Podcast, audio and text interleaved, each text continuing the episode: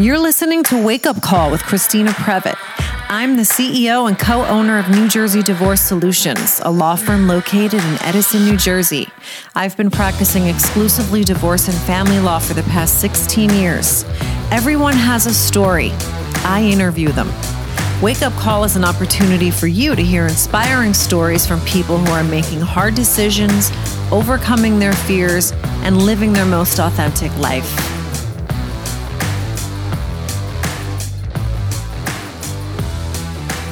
All right, we are here with another episode of Wake Up Call, the podcast. I'm your host, Christina Previte, and joining me today is Susan Smith Blakely, author of the now infamous, if I can call it that, ABA Journal article, Are Women Lawyers Paying Enough Attention to Upward Mobility, which was published on June 29th, 2021. Thank you for joining me, Susan. I think this is going to be a really important conversation that we need to have. Well, it's my pleasure to be here, Christina. And um, I know you've got a lot of questions for me. Thank you. I, I have to ask you first and foremost what was your reaction to the backlash that you got to this article? Well, I was surprised because I've been doing this for 15 years, Christina. And I've written a lot of articles, probably in excess of 30, 40 of them. I, I don't even know. Um, I've given uh, almost 100 speeches about this at law firms, law organizations, law schools around the country. And, you know, there's always some lively debate that takes place in those uh, settings. And my favorite part of, of any uh, lecture I give or whatever is the Q and A because I love that. You know, I'm I'm open to contrary opinions, but this was um, this was rather harsh. This was uh, like nothing I had ever experienced in the work that I do. Well, let's talk about what was your intention when you initially wrote this article, and did you actually write the article recently, or was this something you you had in the background for a while? Well, no, I wrote the article recently, and this article is motivated by the same thing that motivates me always, and that is my concern for women lawyers and and and and uh, and having them advance in the profession um, for a very good reason. Because if if they don't advance in the profession and get to the top and be recognized leaders and have voices um, from that high perch, they aren't going to be able to change the policies and the programs. What is referred to has been referred to a lot as the systemic failures in the profession um, if they don't have that strong voice. So that's where I'm always coming from. Now, that I recognize also that all women are not going to be able at certain times in their lives to uh, to really embrace upward mobility. So I, I try to keep a balanced view of that. But this particular topic um, came out uh, was uh, occurred to me within the context of the pandemic and all that the women lawyers had been through working from home, especially the women lawyers with children. Um, it's been a time full of distractions, and um, uh, they're all going back to offices in one way or another, in uh, you know, in one percentage of time or another, another soon. And I wanted them to stay on course for the careers that they want. And um, you know, upward mobility is very, very important to me because of the, the what I just said about changing policies and programs and um, and so I, you know, when I think about that, I think about what Ruth Bader Ginsburg said when she was asked how many women should be on the United States Supreme Court in order to protect the, the causes for women. And you know what she said. She said, yeah. We'll be fine when there are none. And so that's kind of the way I think of it is the more that we can get up in those positions of leadership, um, the better. And um, so this this was an article that um, I wrote recently, and um, like all of the columns that I do for the ABA Journal, I submitted it, and um, uh, and it was published. And so, uh, and I also, you know, want to highlight that I strategy is incredibly important to me in addressing careers. And so if I, you know, I understand the importance of strategy and what it's meant in the careers of women that have succeeded extremely well. And so that's that's also what I wanted to address in this article. Well, can you understand at all why anybody was offended by any aspect of the article? Looking back now, obviously you have the benefit of hindsight. Um, perhaps you had good intentions when you wrote the article, but now that you've had all of this feedback, that's what we'll call it. Um, and you've had maybe had some time to reflect. Can you see anywhere where people might have been offended? Well, you know, I think that um, I think that there is a sensitivity among a lot of young women lawyers um, that they don't want to be told what to do. Now, I, have written an entire book on the millennials and what they want. It's called What Millennial Lawyers Want. And then it has a tagline. And so um, I understand those sensitivities. I don't, and, and I understand they don't want to be singled out in any way. And they uh, they have certainly the social media traffic has indicated that they don't want to be treated any differently than men. Um, and I would say I understand that, but they often also have to recognize it within the context that they are different from men because they have the children. And that creates some additional challenges for them. But I think that there has been that sea change among some young lawyers today, and it's reflected in the social media traffic.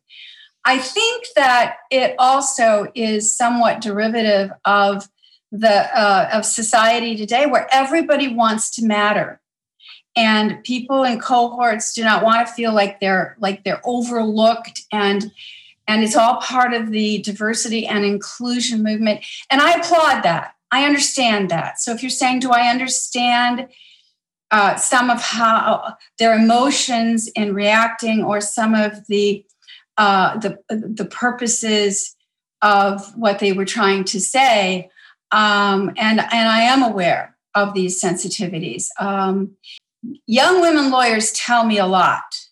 Um, I travel around the country doing all of these programs, and um, I will have to tell you that these kinds of sensitivities were have never appeared to me to be a theme in the past.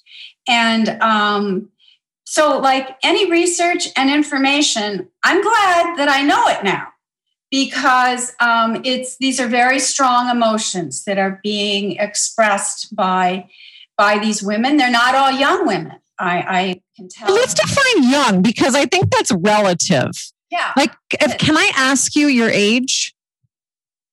Sure. I'm 74 years old. Okay. And when did you retire? So, so how long have you been retired? I retired in 2006 because I wanted to do this project. And I had practiced for a long time in private practice and in public service, and um, and I had I'd seen a lot of what I wanted to talk about. And um, I, when I thought about writing this and starting this Best Friends at the Bar project, I researched no fewer than 3,000 books online in public libraries and in bookstores. And I, I discovered that there was nothing that dignified the positions of women lawyers, nothing that was helpful. The day that I found the book that analogized the kind of practice a woman lawyer would want to have to the kind of shoe she would like to wear, whether she wanted a boat shoe practice or a ballet flat practice or a stiletto practice. I decided right then and there I was writing this my first book. My husband came home from the office that day. He came into my office. He said, "Oh, I I I recognize that look on your face. I said, Look at what I just found. It is so insulting. It does not begin to dignify the challenges that women have. So that's what I, that's the project I started. And, you know, it's four books now and it's lots of, of other stuff. Um, so does that answer your question? Well, well, let me ask you this. You know, I've read a lot of the commentary and, and spoken to some of my own colleagues. And something that does come up repeatedly is that you have been out of the um, the workforce, I guess we can say, uh, the legal industry for 15 years, and that the article seemed outdated. It seemed like it was irrelevant at this point. So, what would you say to that? What would you say to the people who read the article and thought, this might be something that took place like 20 years ago, but this does not accurately re- represent what the legal profession is today for women? Well, how would you respond to that? Okay. Um, yes, and I certainly have read those comments. Um, first of all, I don't think it's outdated at all. I think I I do research about four hours a day. I know what's going on in the profession. I speak to a lot of people that are still practicing. I think I understand that the obstacles are still there. If the obstacles were not there, the ABA would not be sponsoring mentoring programs all of the time to help women get around what I identified in the article as, as pitfalls. So I I I I know what happens in a promotions committee. I know what kind of leadership they're looking for. I know what kind of of uh, of you know team participation that they're looking for, and I want all these women to do very well during those discussions. Now, did I were there things in the article that um, that I would uh, state a little differently today? Yes, there are because I I really didn't know that and and these young women have educated me in their own way that they don't consider there to be any primary parent anymore. That it's all about co-parenting. And so my comment about the mother being the person that children gravitate to for you know care or whatever um, really offended them really offended them. Um, and I think that that that may be true for a lot of women, the co-parenting, and I I certainly applaud that. I wish it had been the case for me, but it wasn't. Um, uh, but I also know that I don't think that's happening with everybody. And so I think the jury's out on that, and I think we're just going to have to see. Well, going to something that you just said that when when you noted that perhaps uh, you could have been a little more insightful about the co-parenting issue. Um, because you're you know you're a seasoned professional and your kids are grown. So perhaps um, it could have been stated a little differently as far as what lawyer moms today who are raising their children now their kids aren't um, you know out of school. Yes. perhaps that could have been stated differently but i think some of the criticism has been that you really wrote about your experience which was a while ago and this isn't current today. I think that's what i'm hearing is a lot of the criticism is that it's not my experience. My experience was very different than women's experiences and opportunities today. Well, that's what I'm saying. And I think some of the perception is that the article that you wrote seems to be more representative of perhaps what your experience was when you were a younger attorney, a younger mom, and not representative of what women are experiencing today in the legal profession. No, because I didn't work full time, which was most what most of these women did. I I had to work part time. My partnership was taken away from me when I announced that I was pregnant with my first baby because I needed to work part time afterwards. My husband was a partner in the largest law firm in the world at the time and either in trial or traveling all the time nannies, uh, adequate nannies, were almost impossible to find, and um, and uh, I didn't have any family in the area, so I I wasn't facing these same challenges. So I'm not basing this on my experience. I would have loved to have been in the experience in the situation of many of these young women to have the opportunities that they have today. I just want them to protect their opportunities. Well, let me ask you about how you approached that, what your suggested resolution or strategy, um, that's the word that you've used, was for this. And I'm going to start out with this question Could the article just as easily have been titled, Is Big Law Paying Enough Attention to Lawyer Moms?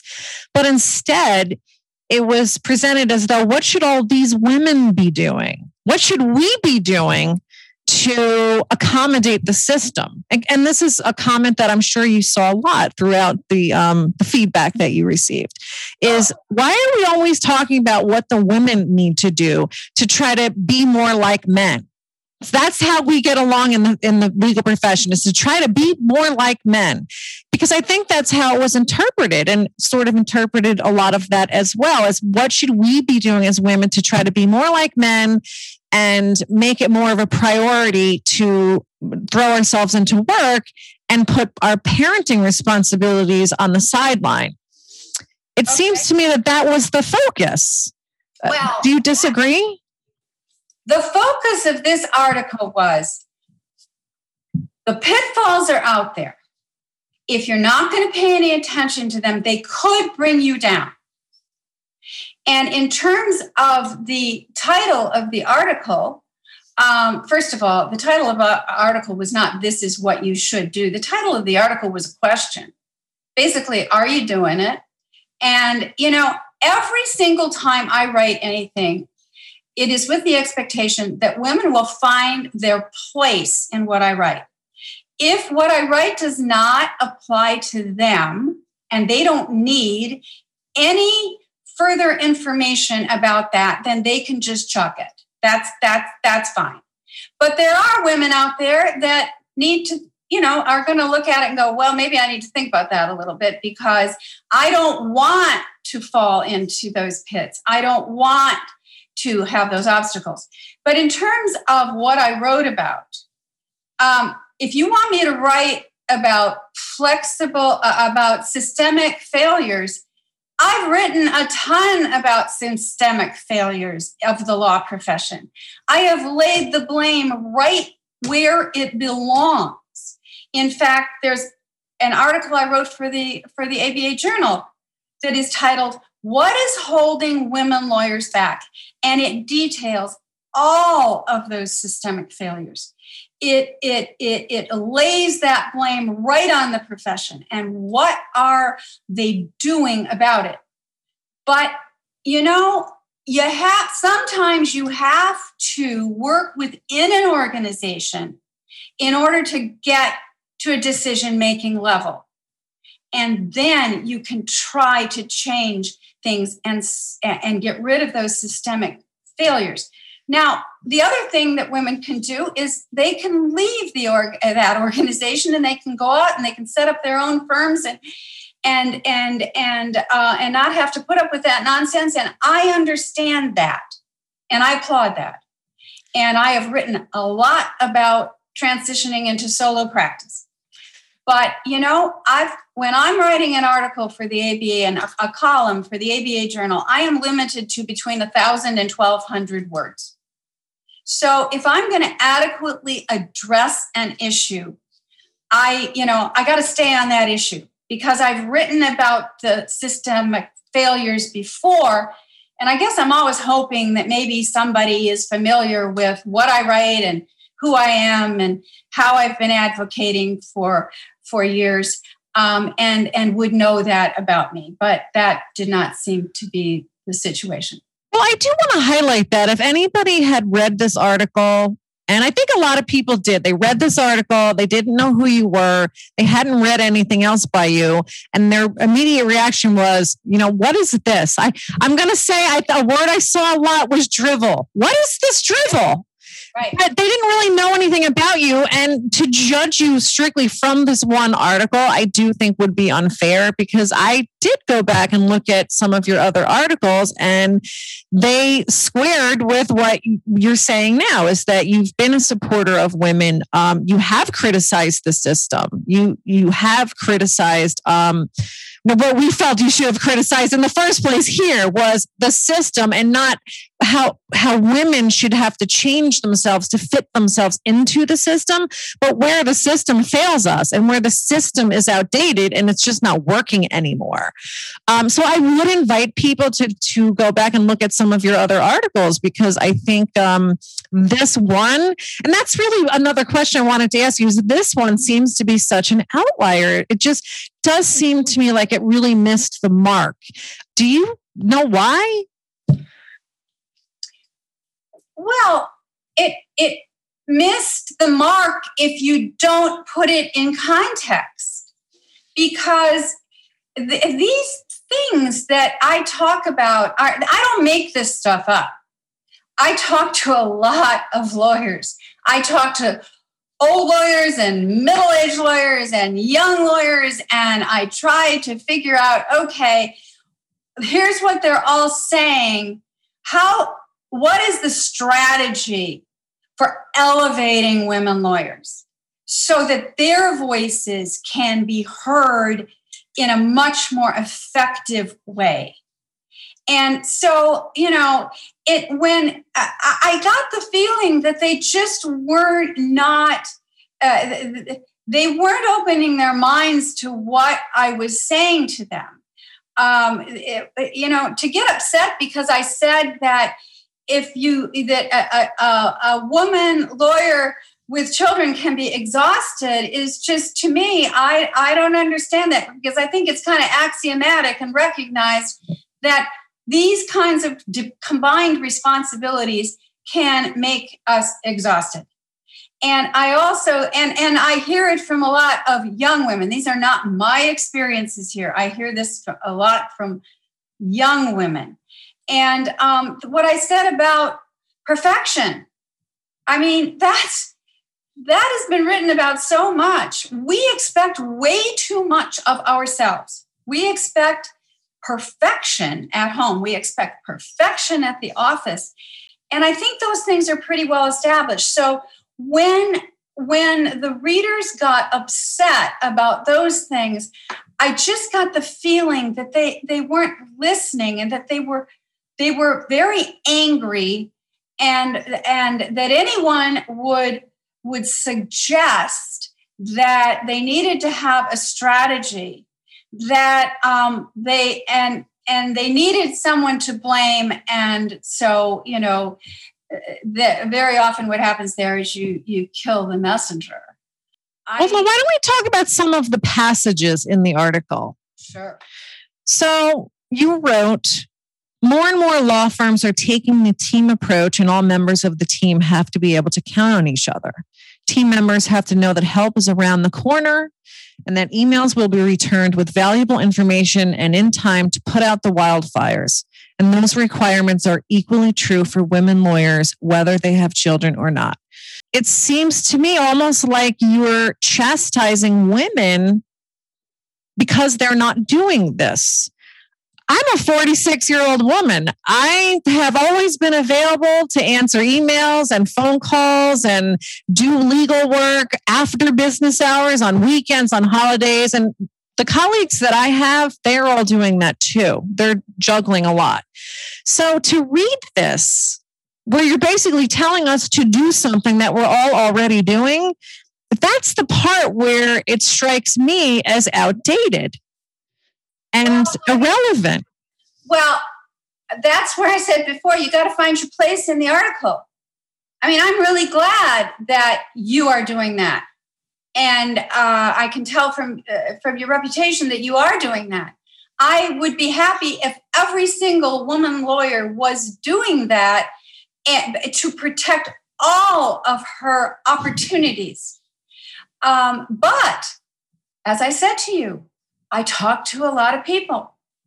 And I find that some of the young people that are being supposedly being mentored um, are not having that experience. And so I want to point it out as a possibility that maybe needs to just be examined a little bit. Who is saying that? Is it managers, managing partners? I'm just curious who's saying that that that women are just not responding to emails and being team players. Who's saying that? No, you hear it from some managers. You hear it from some of the people that are the mentees that are are, are wanting more. And and and I don't know how widespread it is, Christina, but if I'm hearing it, then I'm thinking it needs to be discussed. And if the reader says, This is not me, then the reader can toss it aside. But the reader uh, has to understand that everybody may not be practicing law in the same way as everybody else. Could this just as easily have just been advice to a young attorney, a millennial? Could it have been advice just to any woman or man, for that matter, who um, you know wants to be considered partner partner material? Why was this in particular directed at an article that was written about lawyer moms? Have these people that you've spoken to have made these complaints? They were talking specifically about lawyer moms. Yes, they were. And that's why I thought it needed to be discussed. I think the same thing could be said to young male lawyers, and it's it appears throughout my book on millenn- uh, what millennial lawyers want. And so I'm the only reason that that I'm and I've been accused of singling out the women is because my program, for the most part, is for women lawyers. The ABA Journal asked me to be a columnist for them because I was a voice for women lawyers. And so that's what I do. And I do want to get back to something we had spoken about before we started recording, and that's how this ABA article even came about. Um, but I want to uh, finish talking about the passages. So, another one you said motherhood is demanding. Too often, lawyer moms are so stretched and overscheduled that they cannot easily find time in their days to assist others.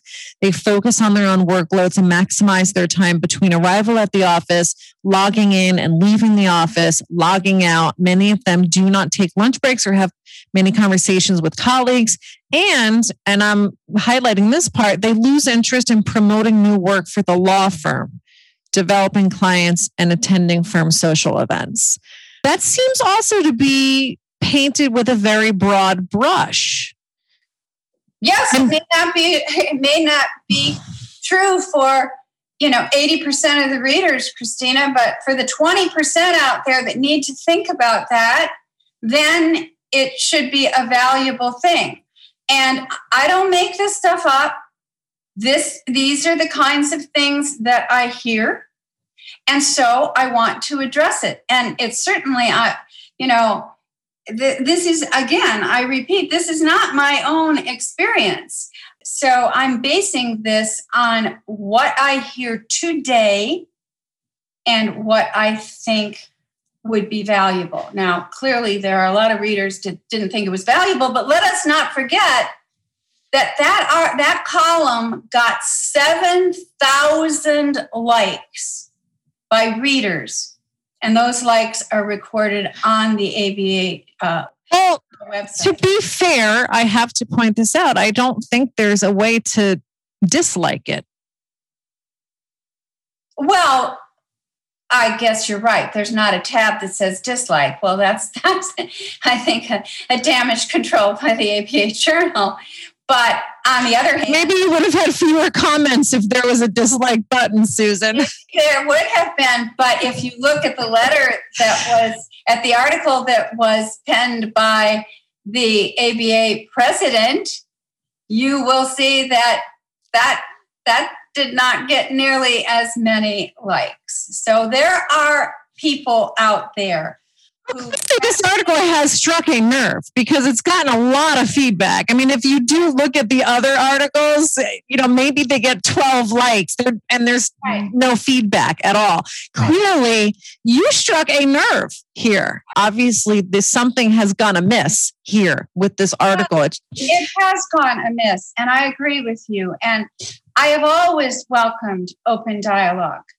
But, uh, and I will tell you that um, the reference in my blog to uh, to Mean Girls is there intentionally just because I have been saying throughout the project that I have done for women lawyers for all these years, you have got to own your behavior, you have got to own your words, and you have got to own your career.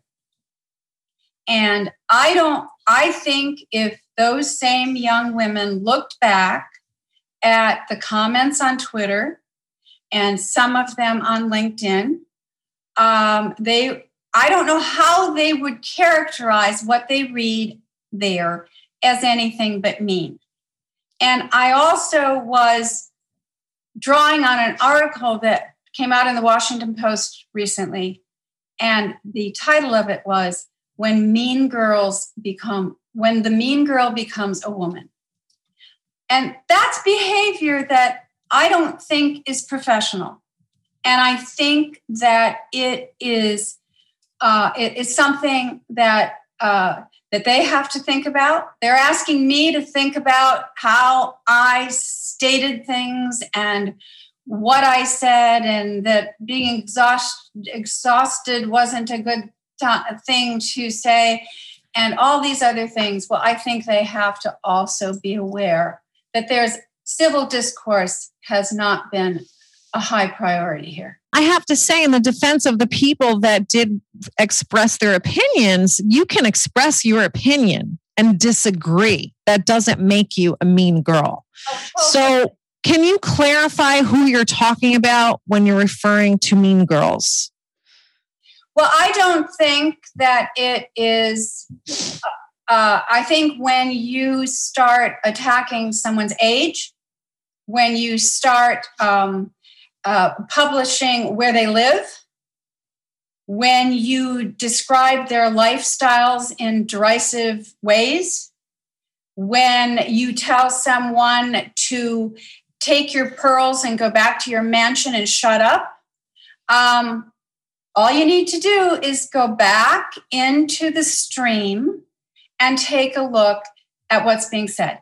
Those things are character assassinations. Those things are have no place, I think, in civil discourse. Now, I'm a big girl. You know, I'm not going to walk around being offended by all of that. But do I think it's right? No, I don't. If uh, my children acted that way and and and uh, included words like that, I, I would call them out on it because I don't think that it's appropriate. Um, but in terms of them having their opinions, I mean, I think I said a few minutes ago, I understand more about them now than I did before because that whole sensitivity, uh, level of sensitivity and anger had not appeared in uh, in a lot of my research and and so I own that. I probably could have explained things a little differently. And I mean, if the primary caretaker has gone out with the, you know, uh, is now the the the um, the rule or or uh, what is happening, that's fine because the you know, the master bedroom went out the window and is now the primary bedroom. And so, you know, I I understand that there are some things that I can learn from this process as well. Well, I mean, certainly I think there's a lot to learn from you having had your own career in the legal profession. I don't think that anybody would debate that. I mean, certainly we all idolize RBG, right? Um, and people like her, we would never tell her that she's irrelevant. But I think what missed the mark in this article was that it seemed to talk about uh, a, a small subset of women. You said yourself that maybe 20% of the population. It was talking to a small subset of the population that aren't doing certain things like returning phone calls or making it a priority to um, you know be present at work. And it just seemed to describe someone that really is in the minority these days. And perhaps this you were speaking to a time that was more relevant during your career. I think these things are relevant still relevant today because I think I understand what's being looked at in promotion committees. And, you know, when I say 20, it may only, uh, your words uh, apply to 20%. You were building on something that I said about the 20%. I mean, I'm being very generous there. It's, it's, it's leadership qualities. It's the perceptions that you create that translate into leadership characteristics and qualities. And um, I know that things can be very misinterpreted in the workplace, but I'm just trying to, again, create a strategy and, in some respects, help women lawyers not to fall into that kind of criticism, whether it's warranted or not. I mean, do we really think that the workplace is a fair place? No. But I think that the women were offended by and i'm not going to speak for all of them the ones i that i spoke to you know when i read it was why do i need susan smith blakely to tell me that i need to be more diligent about logging in and logging out uh, you know answering emails more promptly mentoring the younger attorneys going to networking events and basically you didn't say this but this was what i um, felt was implied was you know, stop worrying about what you have to do with the kids and pay more attention to work. Oh, I didn't say that, Christina. I never said that. And I would, I am a woman who would never say that because in 1983, I gave up a partnership in order to go home and be more present with my children. I would never, ever ask women to choose between career and family. And that came up over and over and over again, and even appeared in the response by the ABA president. I would never do that. And if any, if you know anything about my work, you would understand that. Um, but it's uh, it's you know mentoring is a huge thing that isn't happening enough in our profession and i'm just trying to suggest to these young women if if you if you do that kind of mentoring well and and and you get a reputation for it then you are going to become the future leader. Now i would I was about to say that I want you to be. It's it doesn't matter what I want you to be because that is I have no right perhaps to want you to be anything. But let me say the leader that I know you can become. Well, I think they already are though. I mean, the women that were so offended by this article, it's because they are. They are leaders at work. They are showing up. They're working long hours. They're doing the same things that the, we'll call them lawyer dads, because that was uh, another thing that I saw in the commentary that women were like, why aren't we talking about lawyer dads? Why are we only talking about lawyer moms? Why is that even a thing? Um, but they are, they're showing up. And you know, I'm a solo practitioner, so I have never worked in big law. I've never had any desire to do that. I know that it is a different animal. But even when I did work at a small firm for someone else, you know, I did feel like I put in my hours. I was billing more than anybody else was, and, and it was a small office, but I was billing more than anyone else. And I was going to networking events. I was staying late so and i'll be very transparent i don't have children so i i want my audience to know that i appreciate that when i read this article i'm seeing it through the lens of somebody who is not um, a mother so i'm not juggling those things but i know so many lawyer moms that are killing it I mean, they're working so hard. They're running businesses. They're working in big law. They're working at small firms. They have their own firms. They make time for everything. I don't even know how they do it, but they make time for everything. Do you believe really that I don't understand that? I mean, I I applaud all these women that are doing everything that you're talking about. I constantly write and say, You go, girl, you're rocking it. But I also recognize, and particularly as we go back to the office now, where, you know, oh, during the pandemic, we didn't have to do quite the same kinds of stuff in promoting business and doing this and doing that that that you know helps to define our careers. And now we're going back to it. And i just wanted to highlight it and say you know this just keep the focus. That's what i was saying. Keep the focus i didn't say you don't have a focus i said keep the focus and so um, i'm sorry if they didn't understand that um, and and for those of them that don't need Susan Blakely telling them anything, that's great too, because you know that means that they are rocking it. And and it means that they are probably the future leaders that I want them to be. Maybe this would be a good time for you to tell us if this article had been called uh, Should Big Law Be Paying More Attention to Lawyer Moms? What would that article say? Well, that that article has already been written. That article was called "What is Holding Women Lawyers Back," and I wrote that. Let's look at the date on it: March twenty fifth, twenty twenty one. Well, then I would invite everyone to read that. Um, but what details all of that? Yes. Okay. I mean, what do you think Big Law could be doing to really be more more current? I mean, this is the world that we live in today, right? We have moms that are working, we have dads that are co parenting much more than prior generations. We need to accommodate all of them. We need to acknowledge that the world we live in, people have families and they have family obligations and they can still do all of that and they can still work and they can still kick ass at work and have a big book of business and act, adequately represent their clients and be fulfilled at work and at home.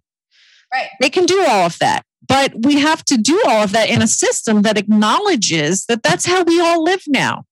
Right. So let me quote from the article. I was quoting, uh, I was referring to an ABA uh, event that I attended. Um, that the, the profession needs to hire and retain more women lawyers, um, show respect for women lawyers, promote more women lawyers, provide more leadership positions to the women lawyers, and adopt practices that are family friendly to allow more women to advance in the profession. I talk about flexible scheduling, treating uh, treatment of new matter generation credits and fee sharing that has not been treated equally for women. I talk about gender bias and sexual harassment and the lack of respect that women feel in law firms. Those are the kinds of things that I think are holding women back, and they are all laid right at the feet of leaders and managers in the profession right now that I hope are going to be forced to do something different for no other reason than that their succession plans are absolutely going to be disasters if they don't. Because the people to take this profession forward right now are the Gen Xers and the millennial lawyers and the Gen Zs. And, you know, they have different values. They, I mean, it isn't just limited to family, career, balance values. They have a lot of different values in the workplace that they want addressed.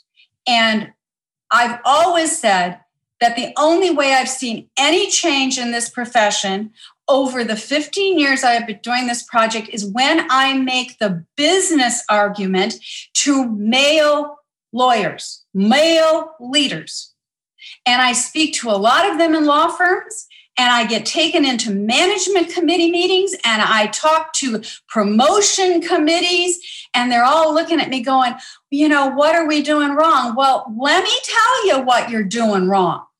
And I do. Always comes down to the business motivation.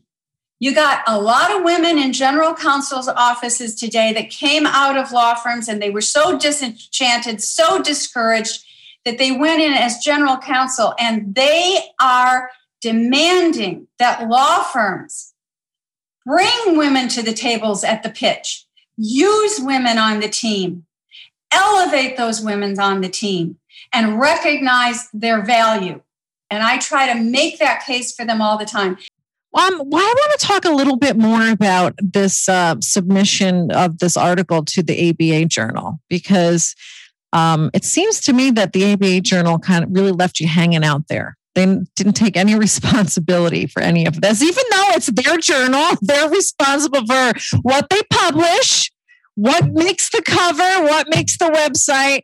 So shed a little light on that for me because I've not I'm not part of that editorial process. What is the editorial process? And I certainly think that you hit it right on the head. They're not taking a lot of responsibility for this. The editorial process will underscore why they should take responsibility for this. The editorial process is this I write an article, I submit it to them uh, and for their review. There is a hierarchy of editors at the ABA Journal. So, first shot at my article gets taken by the articles editor and she goes through it. She does a uh, track changes process with me. She asks me questions. She'll say, What's your source? She'll ask me all kinds of things. Sometimes she will suggest, she will ask me, Can you elaborate on that a little bit more? Whatever. Once she and I finish that process, then it goes to my page editor. And she, also a woman, takes a look at it. She goes through the same process. Hers is a little more heavy on research and whatever. And, and, and once the two of them agree that it's ready to go, it goes, but I believe it goes with the blessing of the top guy who is the publisher editor. And he indicated to me when he contacted me and and was very surprised by all of the pushback that um, he thought that maybe the readers should look at some of the other things I'd written because they were finding such a void in me not discussing the systemic uh, failures of the profession. But I had done that before, and I'm limited to a thousand to fifteen hundred words in this article. Well, let me tell you, for lawyers like us, that's not many words. And so I had to concentrate on that, that topic. But that was the review. That's always the review. So for the ABA that then say, oh, you know, we think we need to put a note on this. It says that you might be offending people. And then for the ABA to have their president come out with a letter that says that I don't represent anything that the ABA does, you know, and my my my opinions and whatever run contrary to the very heart of what the ABA is, and to also go on to say that I'm blaming women lawyers and that I am telling them that they need to choose between family and career was astounding to me. So I don't know. I can't get inside the heads of the people at the ABA, but I think there are some mixed messages there. So they recognize that now, but they didn't recognize it before when they were editing it.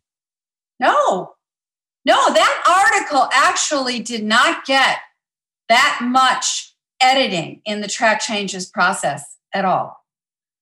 Well, I think the ABA journal should take some responsibility for that instead of throwing you under the bus. But I guess that's just how it is. It's um, how, how did, it is. how did you feel about the ABA president and then the previous, what was it, eight or nine presidents? Nine. all yeah. signing on with this um, blasting you, basically. How did well, you feel about that? Well, I felt sorry for the women that count on the ABA um, because um, I, I think that it was uh, it, it, wasn't truthful in terms of the things that that she was describing. But remember, it was only five, and I know this because I've certainly read it many times.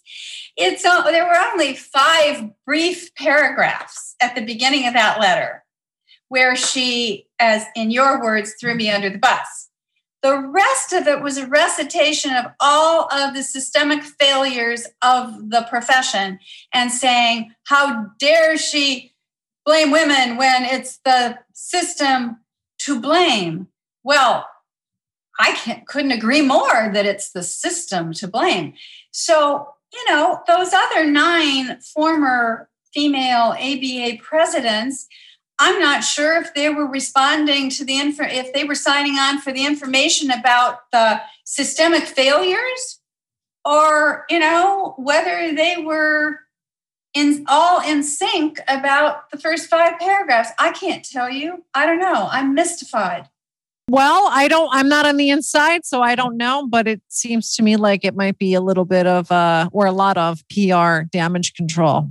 My intention here is to have a dialogue about this um, in a respectful way. And I think we've done that. Um, we can't address every single solitary comment that we is floating around the um, internet. I appreciate your feedback and joining me today to dig a little bit deeper into this. Do you think that you would write a responsive article, maybe clarifying some of the things that you wrote about and putting it in a little more context based upon our conversation today? I don't know that that's a wise thing to do, Christina. I think that, and I thank you for the opportunity for me to make those things uh, clear from my perspective and to hopefully give a little bit more information to uh, to the women out there that are very upset by this. I've always been perceived as a uh, of a valuable mentor for women lawyers. And to the degree that they don't perceive me that way anymore, um, I'd like them to have this information. Um, but this back and forth, it, it just generates more um, more anger. Is not a process that I really embrace that much. I've certainly let the ABA know that uh, that I'm very disappointed in um, in the way that they treated it. They, I think they have to be very careful um, in giving voice to um, to people who are anonymous. And I know that not everyone was anonymous. I get that, and and certainly the people on LinkedIn were not. I think there has to be an open debate. And the open debate would have been uh, represented by my by my opinion, followed by the opinion of of others, and to uh, just have the ABA just let it exist, and uh, and they didn't do that, and so um, I, I'm not sure that uh, that that that would be a wise thing to do. I don't know. It's like kind of like an age old conversation well, it is an age old conversation, and, and yet it's also a new conversation because it, it, it uh, when I say to you that I have I've really examined where I think these young women are coming from, and, and again, some of them were not young. I think that the young women were coming from a place that I talked about before. Um, they don't want to be told what to do. They uh, they they have um, certain sensitivities, some of which I was aware of, and some of which I was not. And but the women that are are not young and are offended by me telling them that they are young. Um, I I I think that they are just so frustrated, and I understand their frustration because the system is not changing. Well, I think that, enough. I think what the frustration was with this particular article was that they were being told something that they're doing already. Yeah, well, you, I think that was the sentiment, said, right? Yeah, that's what you've said. But there again, I I have no evidence that they're all doing it. Well, and then also the suggestion that well, if you did these things, you you would be promoted. You would be recognized more at work. Well, I don't and, think I said you would be promoted. I I think I said you would have uh, greater opportunities for promotion. Well, I think that's the implication, though, right? That's the implication is that if you alleviated some of these things, some of these complaints that I've been hearing from whoever your contacts are, you would be promoted more. I think that really was at the crux of it is one, you're telling me to do things I'm already doing. We are that we are already doing. And secondly, okay, so I start re- responding to phone calls a little more, start going to networking events and mentoring the millennials. So then what? I'm now I'm suddenly going to be more visible in the office? Well, I think oh, eh, do you think you wouldn't be demonstrating more more characteristics that leadership would recognize in the promotion process if you did that? I mean, I think that's hard to argue against. Well, I well, first of all, I think they are doing that. It's almost like balancing a ball on your nose. Like, oh, well, if you can juggle three plates in the air and an orange, or you can balance a ball on your nose, then we'll give you a little pat on the head and we'll give you a promotion. I mean, most of what it comes down to is money. You have to have a book of business. That's so right. If you're not returning phone calls adequately, you know that's more of a, a, an administrative issue i think and and i can say this because i run my own law firm i'm not going to argue against that because that is axiomatic in our profession if you don't have business in most situations then you're not going to get promoted now there are also a lot of people out there that are inheriting business and and that's a whole nother topic because it, it's not going to last forever and so learning how to develop new clients, bring in new clients, all of that. Yes, totally. I totally, totally agree with you.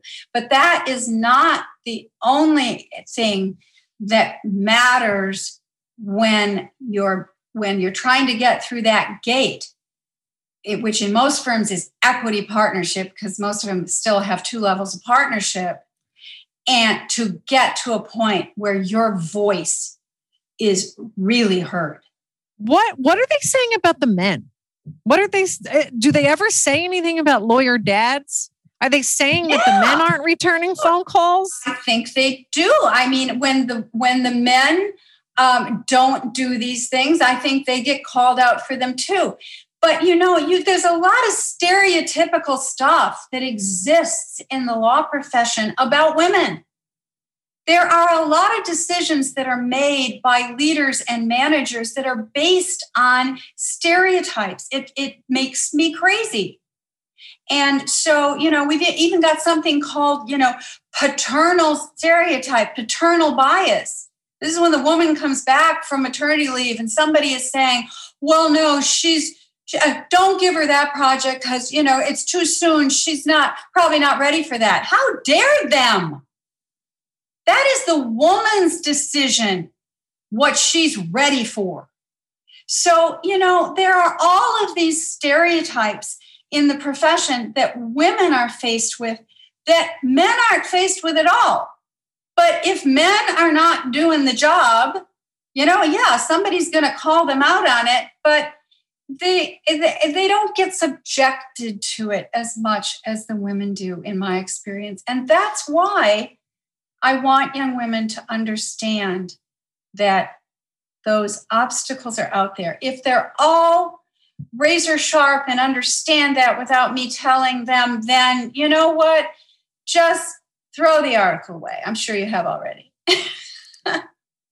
All right. Well, like I said, thank you. Um, I appreciate your time and I appreciate the dialogue. My best to you. Well, thank you. Thank you very much. I appreciate that. Mm-hmm. And thank you for giving me this opportunity. Thank you for listening to Wake Up Call, the podcast. I hope you enjoyed this episode. If you'd like to know more about me, you can find out more on my website, ChristinaPrevite.com. And be sure to sign up for my newsletter where I talk about everything that I'm reading, learning, listening to, doing, basically everything that I'm obsessed with right now. Follow me on social media. Look up Wake Up Call the podcast on Facebook, Instagram, and Twitter. If you'd like to be a guest on Wake Up Call or there's someone you'd like to hear on my podcast, please email me at wakeupcallthepodcast at gmail.com. Thank you and see you next time.